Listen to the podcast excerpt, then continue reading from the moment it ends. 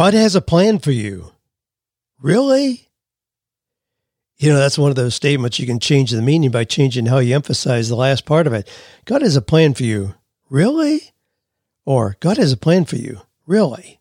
Well, what does that mean if you're out of work? Is that just a platitude? You know, does that really make you feel better? What does that mean? God has a plan for you if you've been out of work for a while. Well, we got some people who are wondering about it, you know, and it's changing the meaning by changing the emphasis. It reminds me of an old Zig Ziglar story where he talked about just taking an ordinary statement. Let's say, like, uh, I did not say he stole the lawnmower. Well, you could change the meaning dramatically just by your emphasis. I did not say he stole the lawnmower. I did not say he stole the lawnmower. I did not say he stole the lawnmower. I did not say he stole the lawnmower. Well, there our words are important. We're going to talk about that as well. We're going to jump into these tough questions right here in the 48 Days podcast.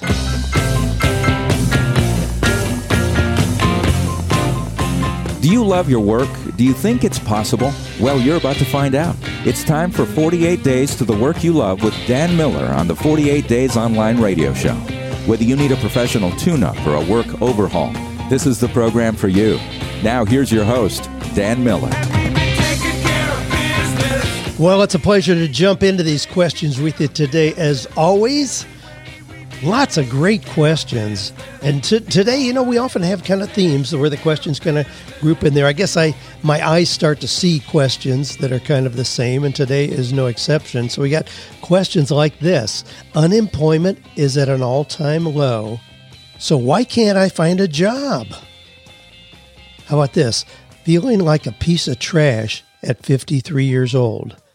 I know I have a lot to offer, but nobody wants it apparently. And then this, and I know all the catchphrases. It takes longer than you expect. God's got a plan. Stay positive.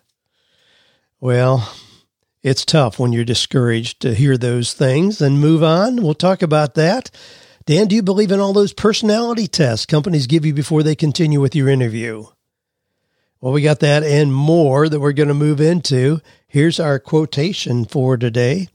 And we are, well, let's just use a Bible verse for today, since we got this question about, you know, does God really have a plan for us?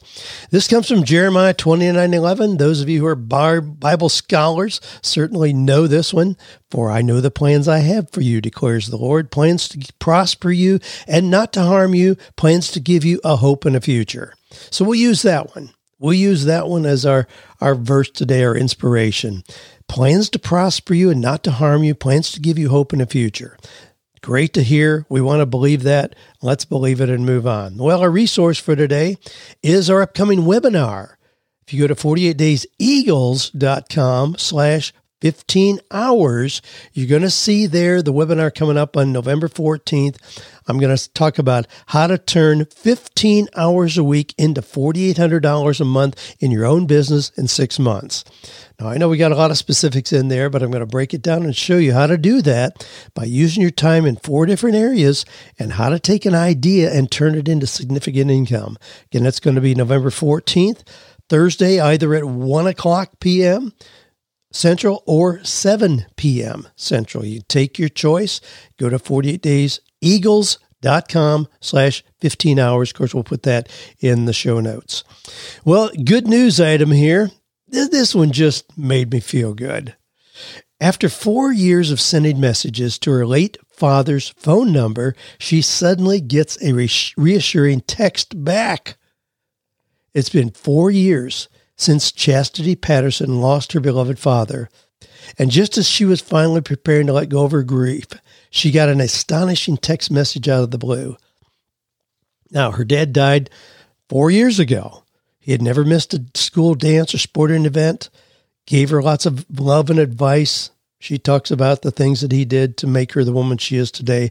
So, through four years of college, the 23 year old has been texting her dad's old phone number every day, sending him messages about her life, telling him about her challenges and troubles. Well, finally, the day came in October. when she felt ready to let him go. On the eve of the fourth anniversary of his death, she texted him one last time, recapping everything he'd missed, how she overcame cancer and had just graduated from college. After summing up her feelings, she finally concluded her text by saying that she would always love and miss him and wasn't going to text anymore. Well, imagine her surprise when she got a message back. And it said, Hi, sweetheart. I'm not your father, but I've been getting all your messages for the past four years. I look forward to your morning messages and nightly updates. My name is Brad. I lost my daughter in a car wreck in August of 2014. Apparently, got your dad's phone number. Your messages have kept me alive. When you text me, I know it's a message from God.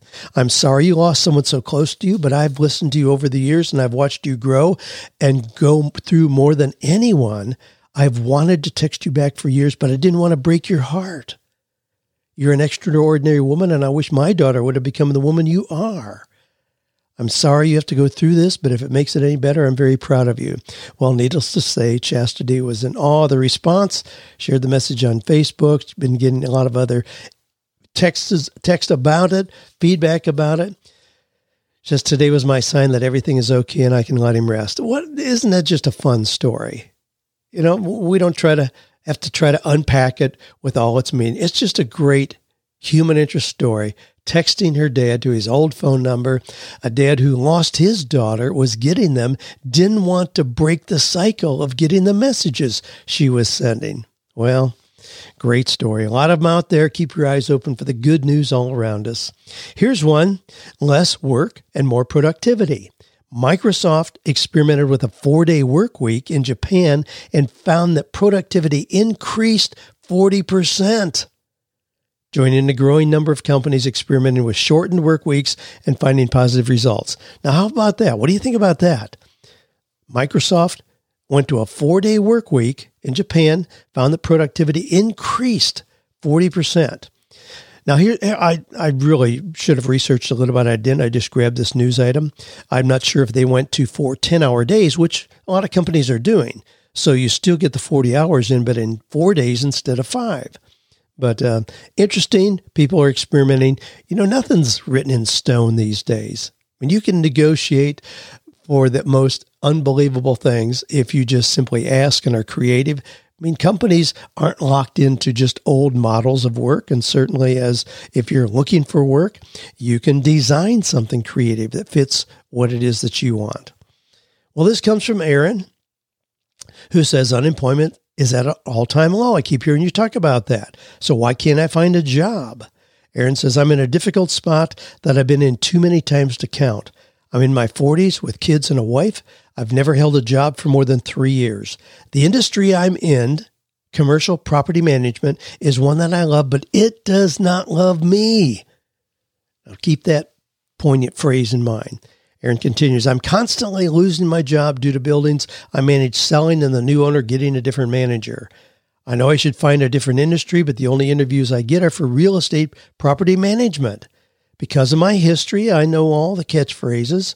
It takes longer than you expect. God's got a plan. Stay positive because it's so easy to be depressed. Keep at it. I work out daily listen to Bible devotions, search for jobs, work around the house, etc. Still, week after month go by without an offer. I recently relocated to a city I don't know for a job that only lasted nine months. How frustrating is that? I guess what I need is motivation, encouragement, and direction. I took a skills assessment. It said one of the top 10 careers I should focus on is mayor or CEO. Come on. I have no interest in starting my own company. Been there, failed at that. At this point, I'm just waiting for my life to start up again. Well, a lot of interesting things there, but let me tell you this, Aaron. You are not limited to one kind of job.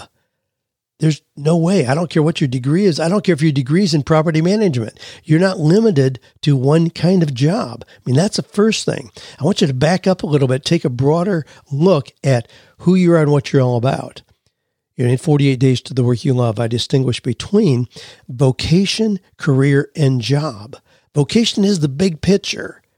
what is it that you want to do to make the world a better place? How do you want to be remembered? That's the big picture. If you want to, you know, help reduce pain and suffering in the world or something like that. Career then is a subset of that.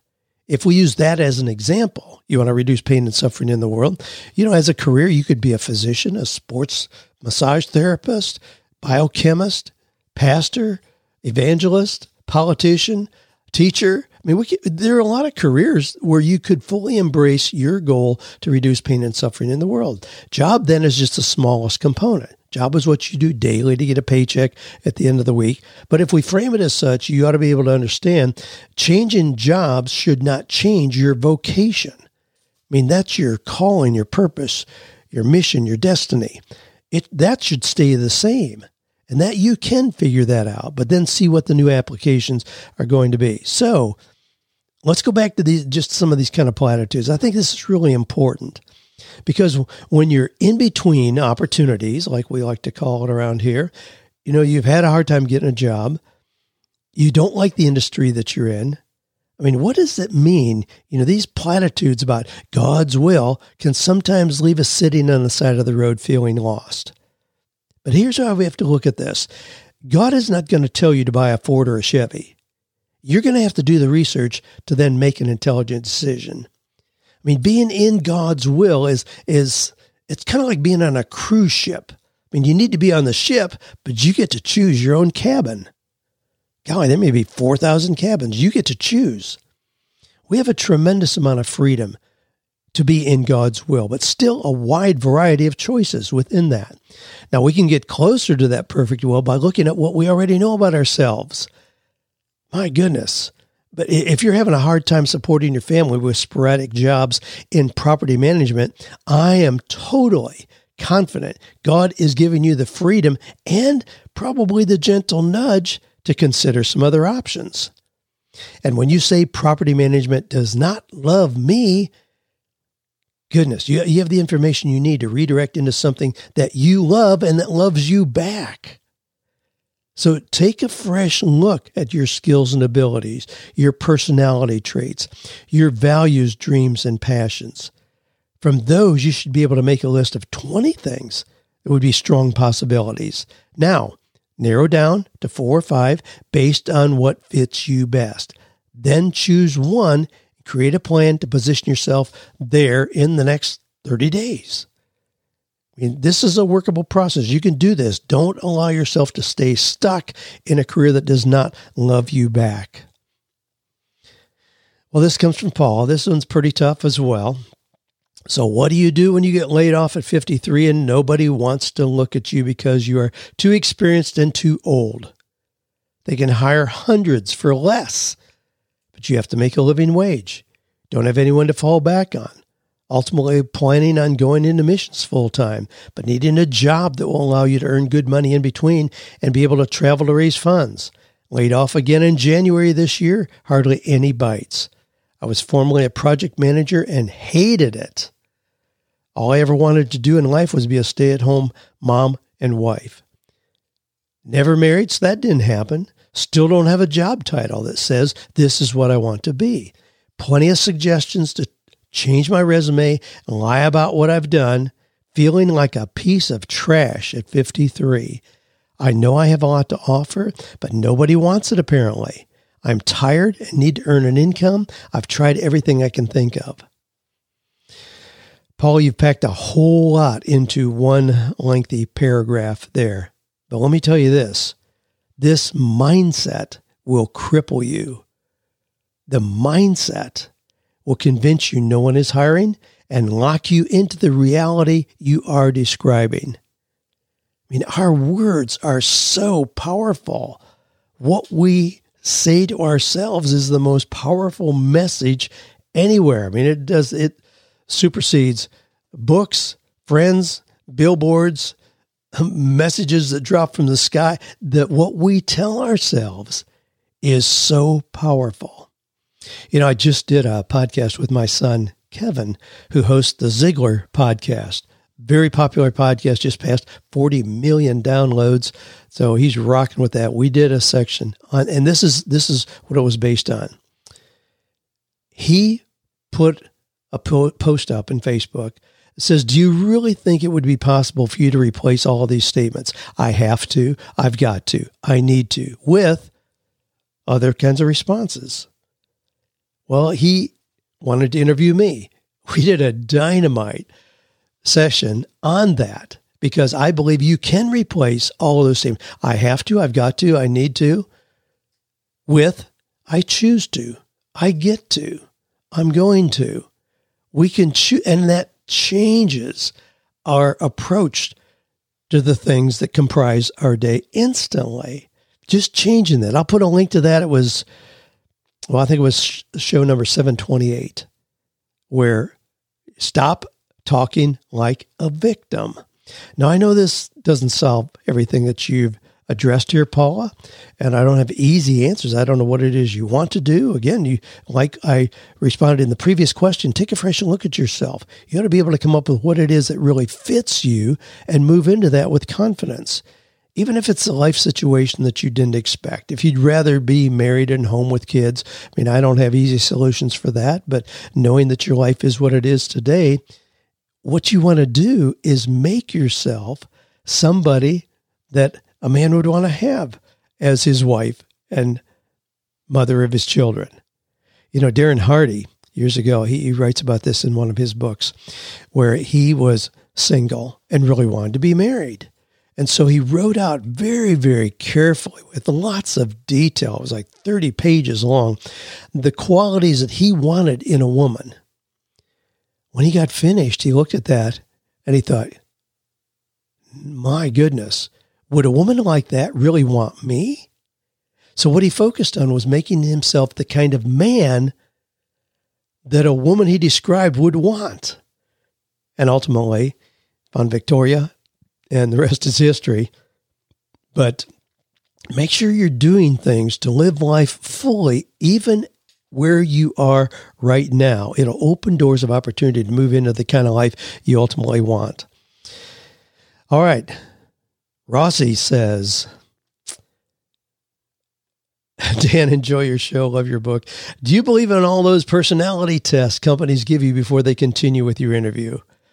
That was it. Well, yes, I do. But let me, let me qualify that because uh, those personality tests should not be the determinant of whether they hire you or not. I mean, they're a very tiny piece in the whole process. But they're an important piece. I mean, I love those personality tests that you talked about because they do tell us more about ourselves. I, am not looking for a job, but I take those personality tests every time somebody shows me a new angle on one, a new one coming down the pike, if it's Strength Finders or the Happiness Indicator or Fascination Index or the Enneagram or whatever it is, I take it. I jump in there because I think it's fascinating just uh, to give me a little bit more information about myself. I can use that effectively. You can do the same. So don't begrudge this when companies use it. And don't think that any reasonable company is going to reject you based on that alone.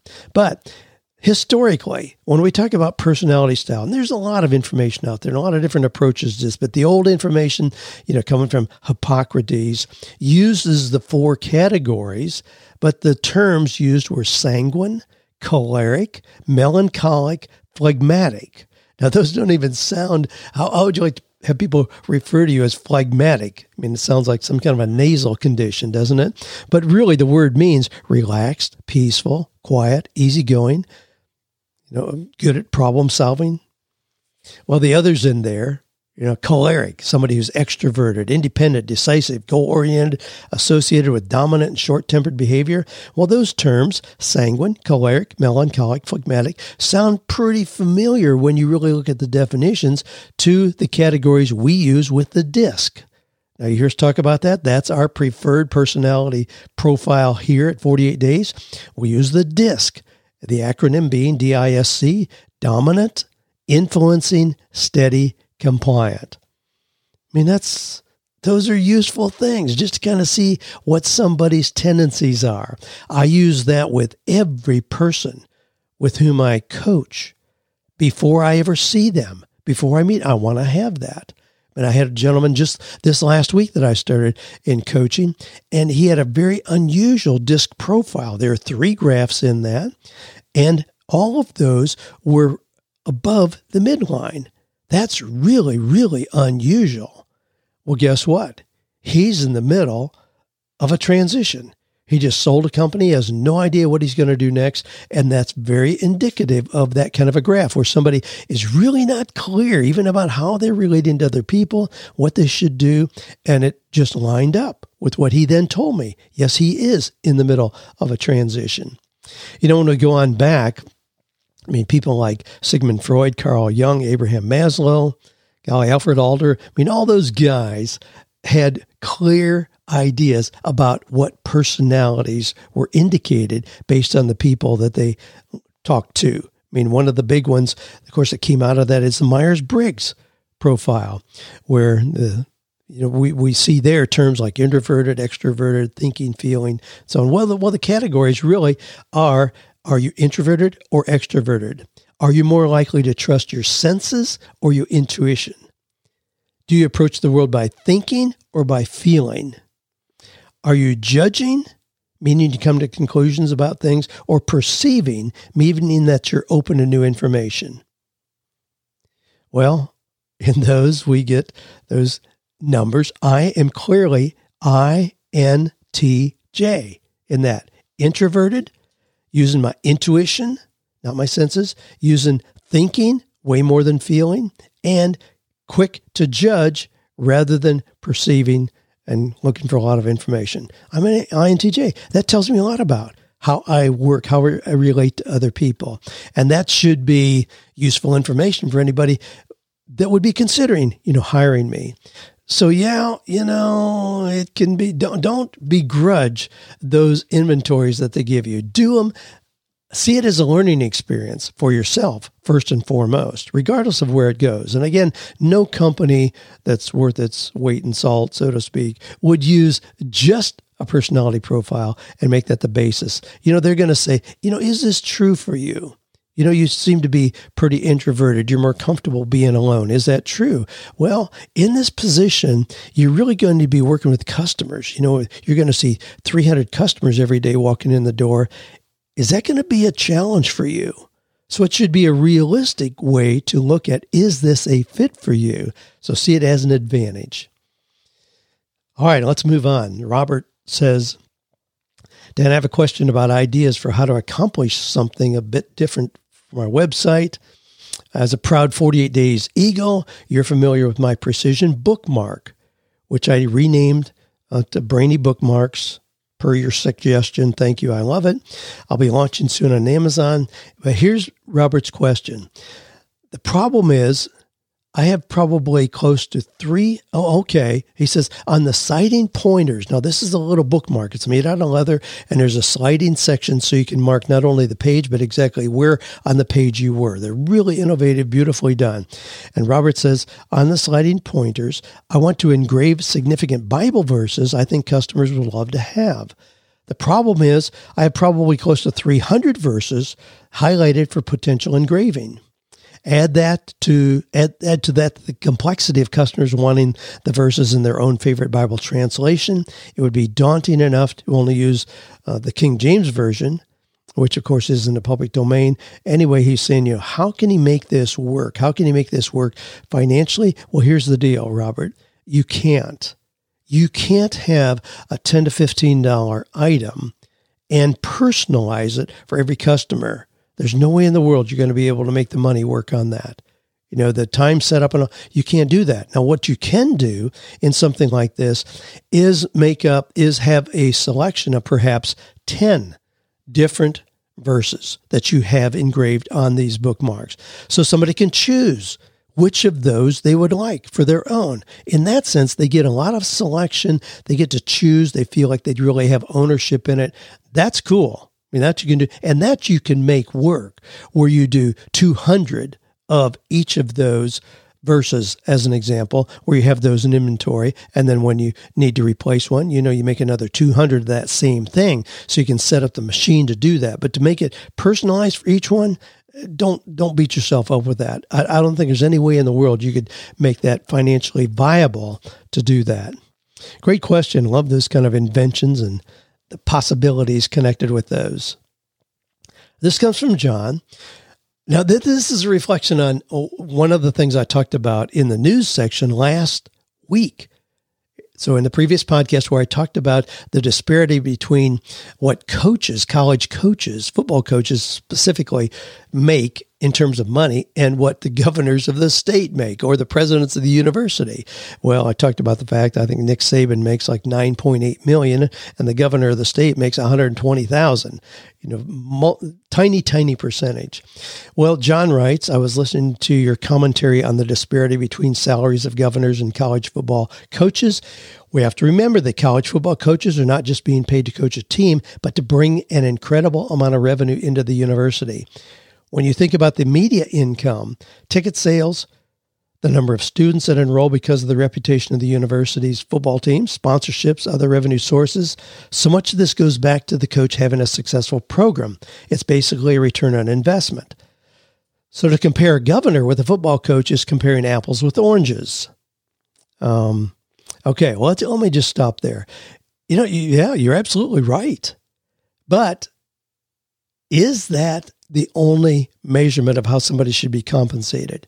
You know, what about the governor? What about the president of the university? What about somebody, you know, teaching ethics? Uh, it, how are they adding revenue? Well, probably not very directly. Should they then be paid $20,000 because of that? You know, what about a school teacher? You know, what is that school teacher in a public school doing to generate revenue? Probably not much. Well, that's kind of reflected. Our society says if you aren't generating revenue, and in, in some ways, I really like that. I like the connection. You know, I like people to be compensated. I mean, everybody that we have at 48 days is compensated very directly based on revenue generated. So if we start a new, if we launch a new course, as an example, you know, there are people that are going to benefit a whole lot if that course does well. And if it does not, they're not going to get much. So not just based on the time they put in. Now, when we start to extend this, man, I knew one time a, a pastor who started a church and they didn't really have the money to pay him. And he said, that's okay. I'll take care of myself, but I'll just, we'll just make it easy. We'll just make it a tithe number. So whatever the church generates in revenue, you pay me 10%. They said, well, gee, that's great. I mean, if the first year they took in $100,000, that's going to be $10,000 they pay him. Well, the church grew. He apparently did a pretty good job of leading the church, and all of a sudden they were. I, I know. I, I know specifically at the time when they hit six million dollars in revenue for a given year. Well, he's still at the ten percent. That's six hundred thousand dollars. That's pretty good for a pastor of a church. But is that unreasonable? He did help grow the church to that amount of revenue. Well, this is a conversation we could go on with. I mean, I love thinking through the possibilities here. I love thinking through the ways that we can reasonably compensate people for their contribution. You know, there's sometimes it's not always directly connected to generating revenue. The disparity we talked about last week, football coaches and governors, was just kind of an example to get our thinking going. John, I appreciate your feedback on that. Well, Mike says, and he leads off with abundance mentality, is what he leads off with here. He says, Hey, Dan, we are currently in a season where I'm the sole breadwinner. We have five young kids. My wife homeschools, and we are slowly digging our way out of debt. At this rate, we should be out of debt in about a year and a half to two years. I'm currently working a full time job and trying to balance time with family. I often feel like I don't have a lot of time or money. How can I practically shift to having an abundance mentality during this season? Thanks for the, being the inspiration, Mike. Mike, I appreciate your question. And I, I think we can really unpack this easily. See this as a season. I mean, if you're going to be out of debt in a year to a year and a half, wow that's a pretty short time in the scope of your life. So just focus on that goal. You know, I, I remember back to when I was in graduate school. So it was a two year program, a little more than that, con- including the, your uh, thesis that you had to do. Anyway, I was in it about a year. And I told Joanne, man, this is nuts. I don't want to do this. You know, these guys, my professors, they don't have a clue about business. You know, they're just academicians. This is boring. I want to move on with my life. I've got ideas, things I want to do as an entrepreneur. And she said, now, wait a minute. You know, we made a big sacrifice to move to the university town. You've got a teaching assistantship. So I was getting my tuition covered because of that. She said, you know, we like the town. We're looking at one more year. Why don't you go ahead and just finish it? Just finish it. Even if you don't think it's going to be a direct correlation to anything that you do. And I didn't. I was just doing it for personal development. She says, why don't you just do it? Because you'll have the sense of satisfaction and it will open some new opportunities that we maybe can't even anticipate at this point. Well, that was good advice. I was working on my master's in clinical psychology. So I did. I just I just decided I'm not going to second guess this. I'm just going to finish this. I've had a year, year and a half left, and I did that. Came through flying colors. It's a great time in our life. I got my master's degree, and we went on from there. So, Mike, I would encourage you to do the same thing here. Just see this as a short season in your life. Focus on your goal. However, at the same time, you don't want to give up having a life in the meantime. I mean, make sure that you're allowing time to play with your kids, date your wife, keep in shape physically, grow personally. Those things can't be put on hold. You can't, even if you're hyper focused on eliminating the debt that you have, you can't put all those things on hold for a year, year and a half. You'll suffer consequences for the rest of your life in any of those areas if you aren't doing those things. So it's that delicate balance between being focused on the goal. And yes, you want to get to that insight as quick as you can, but don't give up having a life in the meantime. Sometimes I run into people who are doing that. They're so focused on a goal and they think they can compromise in every area of their life by being just hyper focused on one area. Nah, they're going to pay pay big big big uh golly, big challenges as a result of that.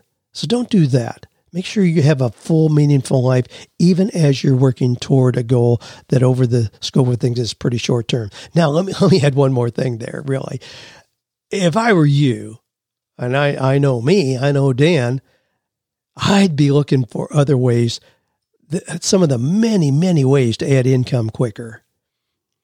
If you really are just eliminating debt, but you're working a job, Kelly, I'd be looking at what is it that I can do? What is it that I could get my kids involved with?